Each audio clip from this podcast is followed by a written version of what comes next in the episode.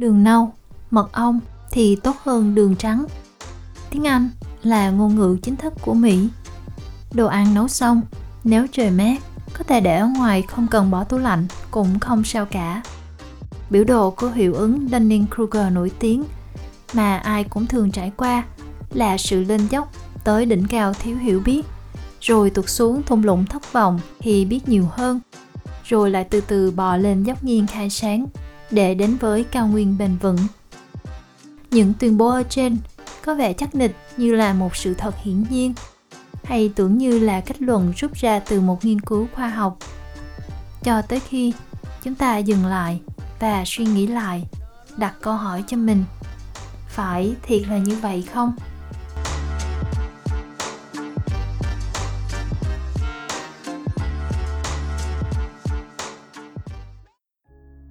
Xin chào tất cả các bạn đang lắng nghe Nudop Podcast. Đây là nơi mình, Nudop, sẽ chia sẻ về những câu chuyện vụn vặt đời thường, những kiến thức và những trải nghiệm cá nhân. Hy vọng qua mỗi số podcast mà mình chia sẻ, chúng ta sẽ cùng nhau tích tiểu thành đại, tô điểm thêm những màu sắc tích cực và có những phút giây sống chậm đi giữa thời đại số.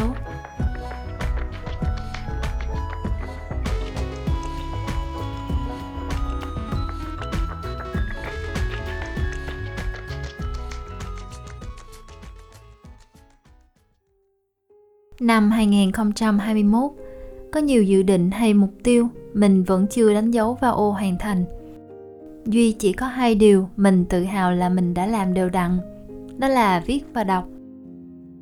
Cũng vì thế mà podcast mở hàng năm 2022 này, mình nghĩ không còn gì thích hợp hơn là chia sẻ với các bạn suy nghĩ chung của mình về việc đọc sách. Mà trước khi làm điều đó thì mình xin dành một vài phút để nói về tâm sự của bản thân khi làm New Dog Podcast. Sau đó thì trong phần thứ ba của podcast này, mình sẽ review, nhận xét về một trong những quyển sách ra mắt vào tháng 2 năm 2021. Đây cũng là quyển sách nằm trong danh sách 10 quyển sách mà mình tâm đắc trong năm vừa qua. Đây cũng là quyển sách mở màn cho việc vượt qua nỗi sợ hãi của chính mình để bắt đầu một nội dung mới cho New Dog Podcast đó là review, nhận xét hay dịch tóm tắt sách để giới thiệu đến các bạn. Để không làm mất thời gian thêm nữa, chúng ta hãy cùng nhau bước vào phần đầu tiên của podcast này nha.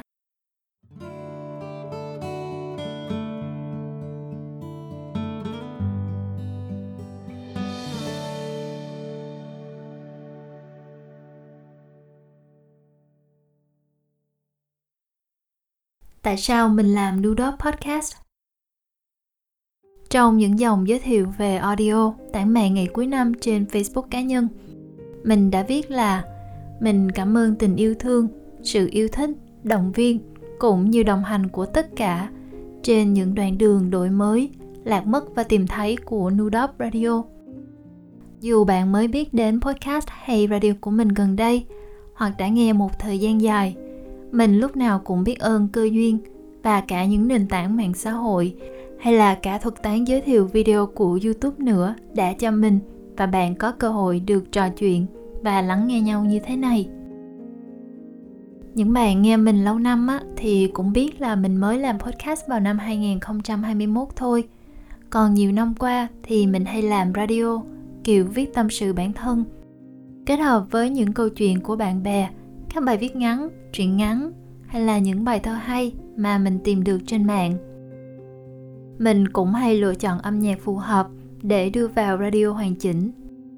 Lý do mình làm podcast kể ra thì chắc nó cũng phải ba phải và lên xuống lắm. Mình có nhiều nỗi sợ, nhưng mà lúc nào cũng hay cố gắng bước ra khỏi vùng an toàn của chính bản thân để mong học hỏi được một cái điều gì đó.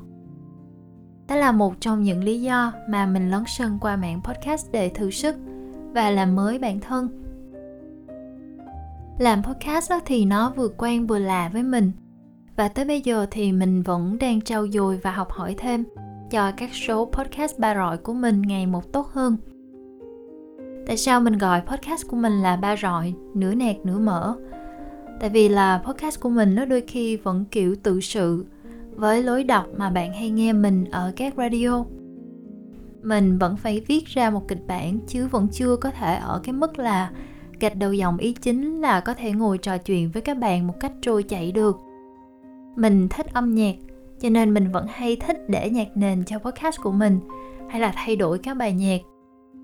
Ban đầu thì mình cũng không biết là mình làm vậy đúng hay là sai nữa, nhất là vào những lúc hoang mang. Thêm vào đó là lúc khám phá ra vũ trụ podcast ở việt nam, và cả tìm tòi sâu hơn về vũ trụ podcast tiếng anh, thì mình bước vào giai đoạn loạt mất lạc mất ở đây là mình mất phương hướng. Khi mà mình không biết mình nên viết gì, nói gì trong podcast của mình. Cả việc dựng video để upload lên youtube cũng vậy. Mình cũng mò mẫm tập dựng video ảnh động, minh họa. Như là trong podcast số 6 Tình yêu có khi là học cách ra đi, hay số 7 Ngày cuối tuần không vội vã. Lúc thực hiện những video động như vậy, thì mình vừa hào hứng mà mình vừa thấy đuối tính mình thì thích học cái mới lắm. Nên lúc tìm hiểu dựng video như thế nào trên canva thì mình cũng thấy hào hứng. Nhưng mà phần dựng video đó cũng tốn khá nhiều thời gian. Nên có khi mình không có nhiều thời gian cho bản thân hay là gia đình vào mỗi cuối tuần. Nói thêm về mình một tí xíu thì mình là một người hướng nội. Hướng nội không có nghĩa là mình thu mình vào một góc hay là mình rụt rè, giao tiếp với người khác. Hướng nội ở đây với bản thân mình là một cái giao tiếp bất kỳ hình thức nào giữa mình với người xảy ra, thì mình cũng đều bị mất năng lượng. Mình cần thời gian một mình để sạc pin. Mình có thể bị mất năng lượng cả khi mình ở một mình, mà mình thu nạp quá nhiều thông tin và não bộ trở nên quá tải. Mình có thể bị mất năng lượng cho công việc và cả sự sáng tạo. Nên cái giai đoạn đó thì mình vừa đi làm mình vừa dành thời gian làm radio, rồi podcast, dựng video trên youtube. Thì mình bị mất cân bằng.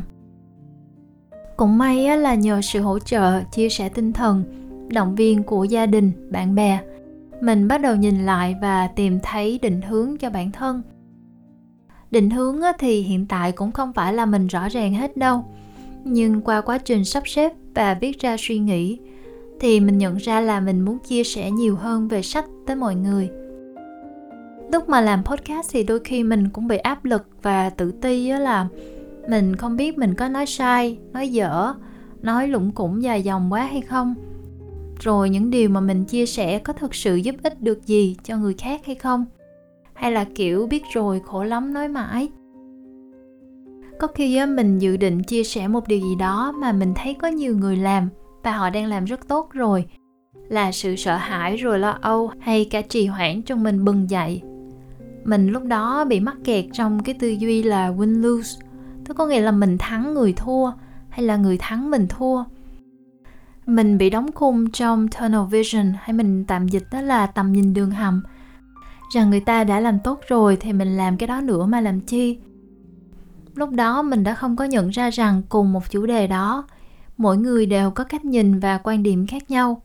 Có thể mình vẫn sẽ giúp được cho một ai đó. Như việc có rất nhiều sách viết về tài chính hay tâm lý cùng một chủ đề, mà mình vẫn đọc nhiều quyển khác nhau đó thôi. Nhắc tới tư duy, mở đóng, cố định, tăng trưởng, fixed growth mindset, cũng có quyển sách mindset tâm lý học thành công đã được dịch sang tiếng việt mà bạn có thể tham khảo nha.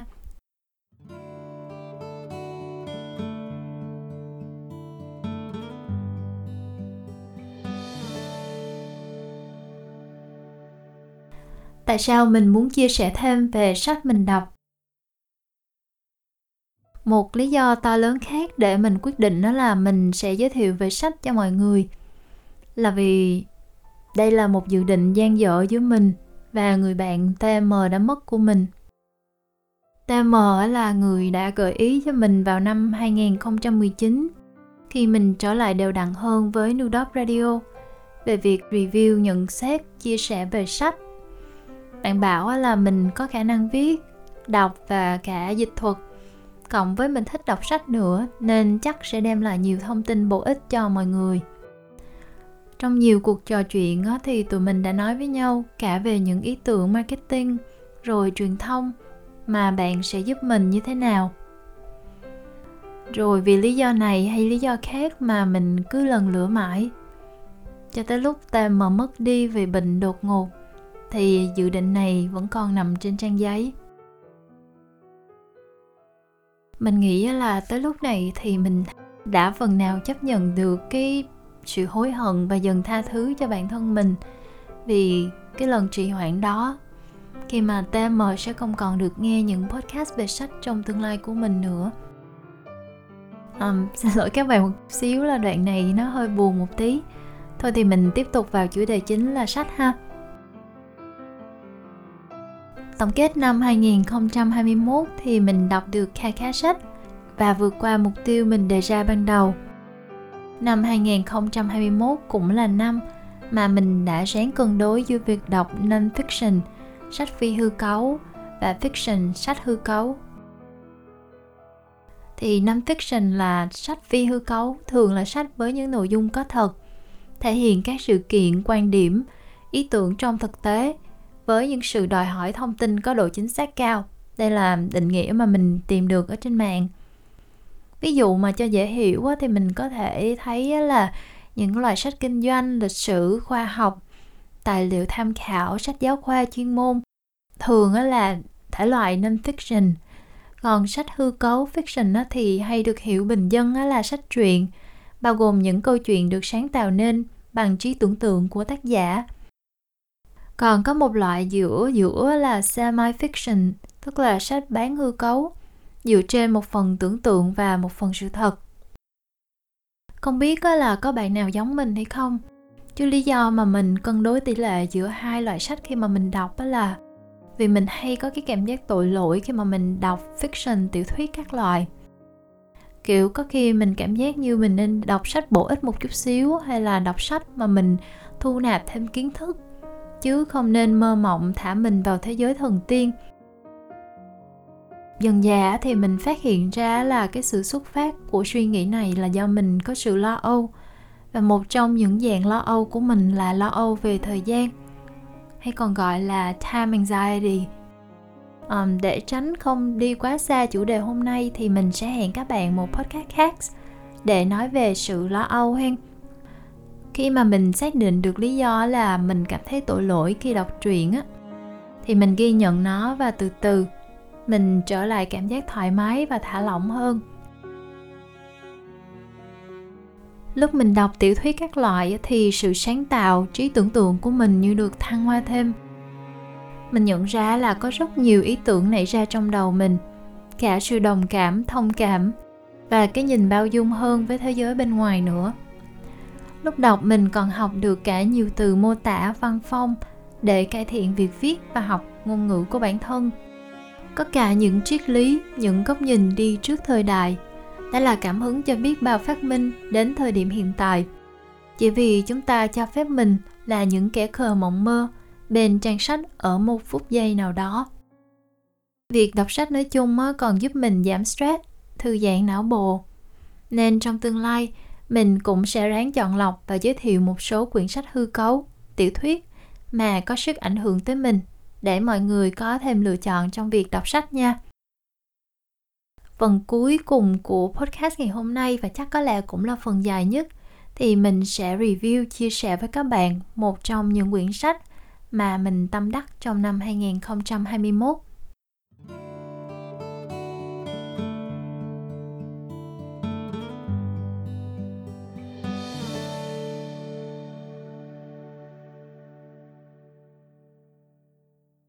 um, đọc tựa đề của podcast này thì chắc các bạn cũng thấy tên sách rồi đúng không?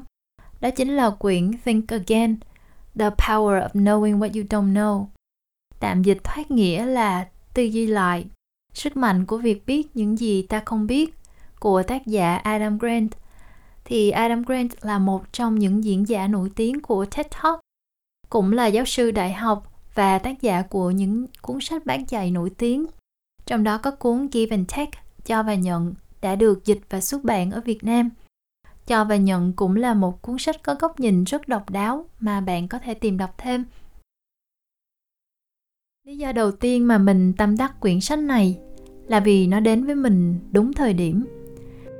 Think Again là sách nói về sức mạnh của việc học lại và tư duy lại để nhận ra những điểm mù trong suy nghĩ, nhận thức và lỗi tư duy.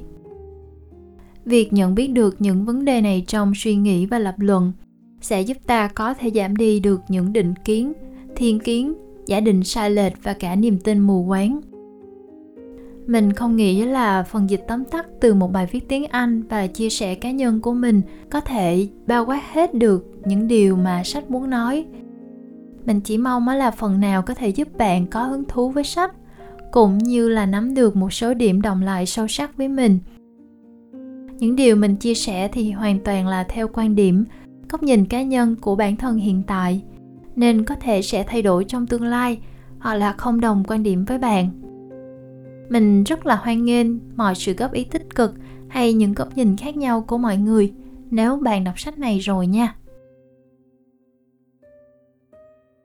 Bố cục sách Think Again thì được chia làm 3 phần chính.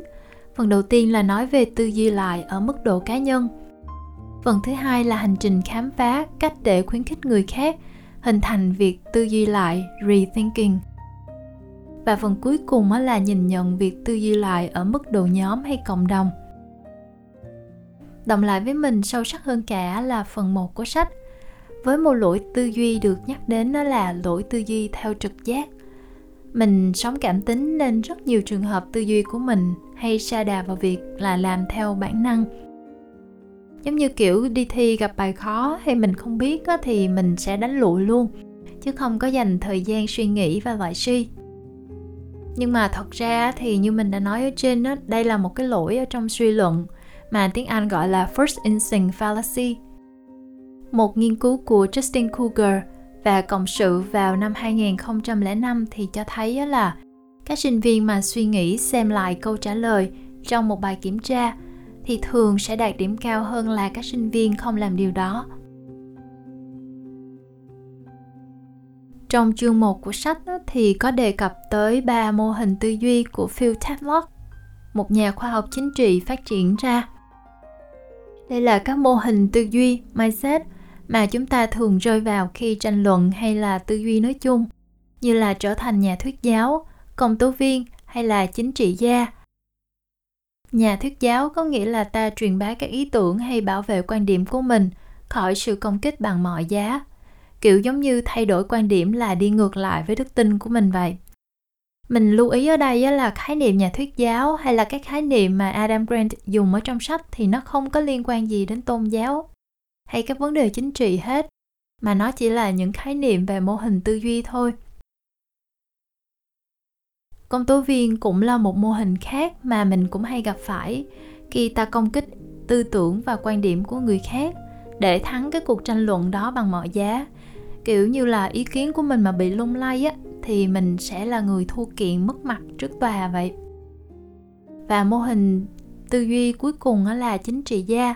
Chúng ta tìm kiếm chiến thắng là chiến thắng về lòng người làm mọi cách để người đó ủng hộ và chấp nhận quan điểm của mình các mô hình này thì không đi rời rạc với nhau mà ta có thể chuyển từ trạng thái này sang trạng thái khác trong một cuộc tranh luận hay là đưa ra quan điểm nào đó. Trong sách thì Adam Grant có đưa ra những ví dụ kỹ hơn về từng mô hình và đề cập tới một mô hình giúp chúng ta có thể dễ dàng chấp nhận là mình sai hay là khi mình cần phải suy nghĩ lại. Đó là khi ta có tư duy của một nhà khoa học. Khi mình ở trong trạng thái tư duy này á, thì một nhận định sự thật hay suy nghĩ của bản thân nó chỉ đơn thuần giống như là một thí nghiệm thôi. Ví dụ như ở đầu podcast đó thì mình có nêu ra quan điểm về đường nâu mật ong thì tốt hơn là đường mía đường trắng cho chế độ ăn. Ai đó có thể nói là mình sai rồi. Vì đường nào á, thì cũng vậy thôi.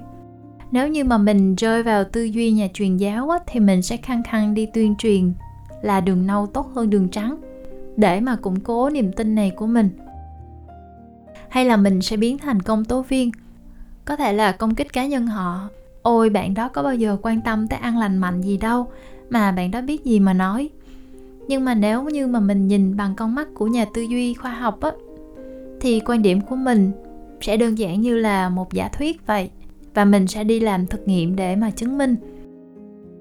Trong trường hợp này thì mình đi tìm hiểu tài liệu và biết sự thật đó là đường nâu thì có hàm lượng canxi, sắt và kali cao hơn một chút so với đường trắng.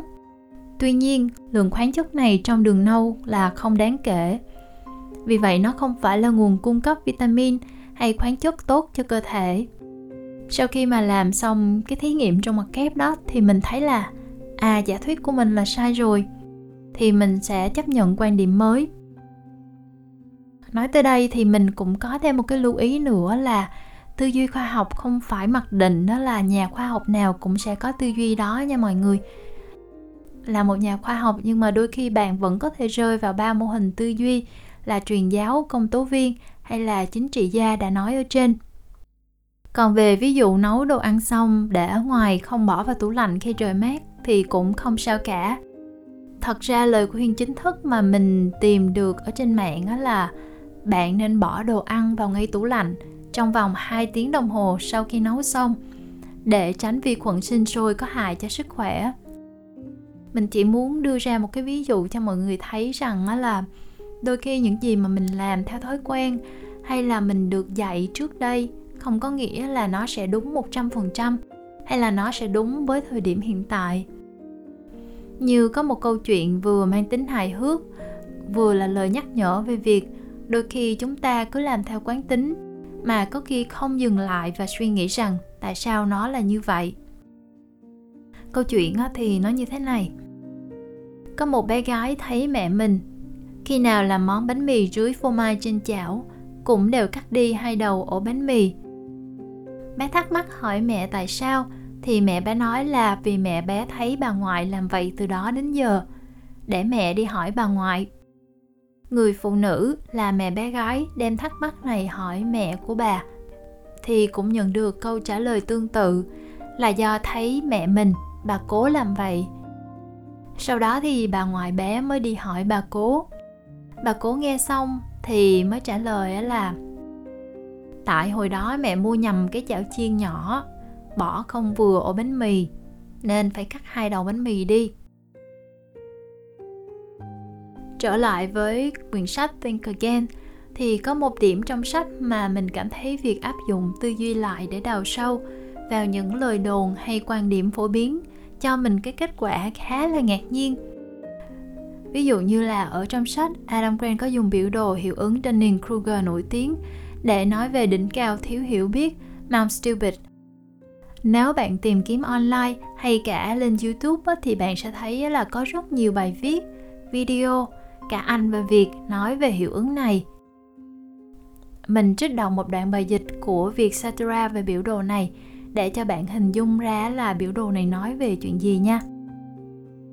Hiệu ứng Dunning-Kruger là một loại thiên kiến nhận thức khiến mọi người đánh giá khả năng, kiến thức của họ trong một lĩnh vực nào đó cao hơn thực tế. Hai, hai nhà tâm lý học miêu tả quá trình này như sau. Khi không có kiến thức gì về lĩnh vực đang bàn đến, sự tự tin của một người bằng không. Khi bắt đầu có một chút kiến thức, sự tự tin của họ tăng lên đáng kể. Đỉnh cao của giai đoạn này được gọi là peak of Mount Stupid, tạm dịch đó là đỉnh cao thiếu hiểu biết. Khi bắt đầu nghiên cứu kỹ hơn, họ mất đi sự tự tin. Điểm đáy của giai đoạn này là valley of despair, có nghĩa là thung lũng thất vọng. Nếu họ vẫn tiếp tục tìm hiểu, sự hiểu biết và tự tin của họ sẽ dần tăng trở lại. Giai đoạn này được gọi là slope of enlightenment, tạm dịch là dốc nghiêng khai sáng. Khi trở thành người am hiểu lĩnh vực đó, sự tự tin của bạn sẽ tăng đến mức độ ổn định. Đây gọi là giai đoạn plateau of sustainability, tạm dịch đó là cao nguyên bền vững.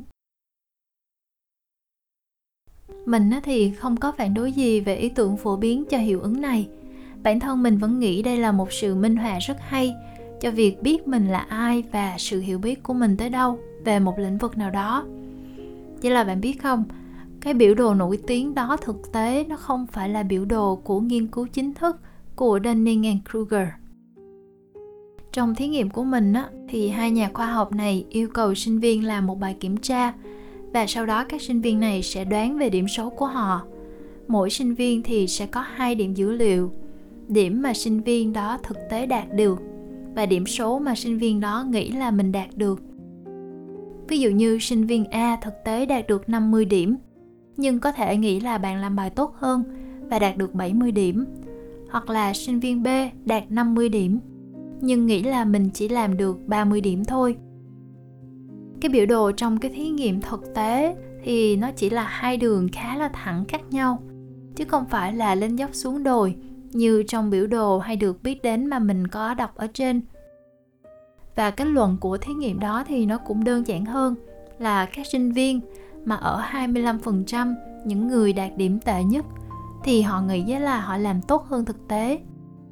Và các sinh viên của 25% đạt điểm tốt nhất thì họ nghĩ là họ làm tệ hơn điểm thực tế của họ.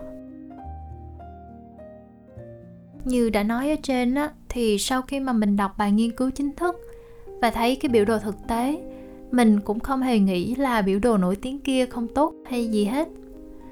Giống như mình làm một thí nghiệm cho bản thân và thấy là à có những điều mình cần để suy nghĩ lại để hiểu rõ bản chất vấn đề hơn.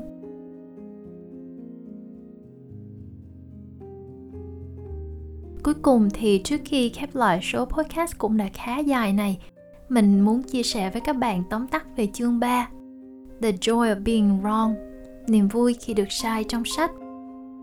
Mình thấy chương này có ý nghĩa đáng kể với mình, tại vì như mình có chia sẻ ở cái ví dụ ở trên đó là đôi khi mình cũng háo thắng lắm các bạn. Nên rất nhiều lúc mình công kích cá nhân khi mà mình đuối lý, hay là mình cũng có nhiều lần lôi kéo người khác đứng về phía mình để miễn sao mình thắng là được mình không muốn đổ lỗi hoàn toàn cho môi trường. Nhưng mà mình nghĩ là việc lớn lên, rồi áp lực cạnh tranh trong học tập hồi xưa ở Việt Nam, hay là truyền thống tốt khoe xấu che, góp phần vào việc mình luôn có cảm giác thừa nhận là mình sai, là một điều gì rất là ghê gớm. Bị sai thì bị quê, bị sai thì bị mất mặt, bị chê bai, nên đâu có ai thích bị như vậy giờ thì cũng không phải là mình miễn nhiễm hoàn toàn đâu, nhưng mà ít ra là mình nghĩ là mình đỡ hơn và mình đang học cách vui vẻ chấp nhận khi mà mình thấy là mình sai. Đọc chương này trong sách cũng củng cố thêm niềm tin là bản thân mình sai, có thể là một chuyện tốt để mình dễ dàng đón nhận và học được điều mới. Thường thì chúng ta cảm giác khó chịu vì khi sai thì cái tôi của chúng ta nó bị tổn thương chúng ta thường nghĩ là giá trị con người mình cũng là giá trị những quan điểm của mình. Kiểu như nói là mình mà nói sai thì đó là một sự nhìn nhận về toàn bộ con người của mình cũng là sai như vậy. Trong chương này thì Adam Grant cũng đề cập tới quan điểm gần với sống tỉnh thức. Mình có thể tách rời hiện tại của mình ra khỏi quá khứ. Quá khứ mình có thể đã nghĩ là trái đất phẳng nhưng mà mình không cần phải cứ khăng khăng ôm cái quá khứ đó mãi như vậy. Tách rời hiện tại và quá khứ ra thì mình dễ chấp nhận và thay đổi suy nghĩ là bây giờ trái đất tròn. Có một câu hỏi ở trong sách mà mình muốn tóm tắt lại, để mình cũng như là mọi người có thể cùng nhau mà suy ngẫm. Câu hỏi đó đại ý là như thế này. Nhiều người chúng ta mỗi năm mỗi đổi điện thoại mấy tháng có khi mua cho mình một bộ đồ mới. Đồ nội thất trang trí trong nhà, mấy năm cũng có khi thay đổi lại cách trang trí. Vậy tại sao những quan điểm hay niềm tin mà chúng ta đã có từ năm 1900 hồi đó thì chúng ta lại giữ vững cho tới giờ, mà chưa một lần nào nhìn lại xem là nó có còn đúng hay phù hợp với mình nữa hay không?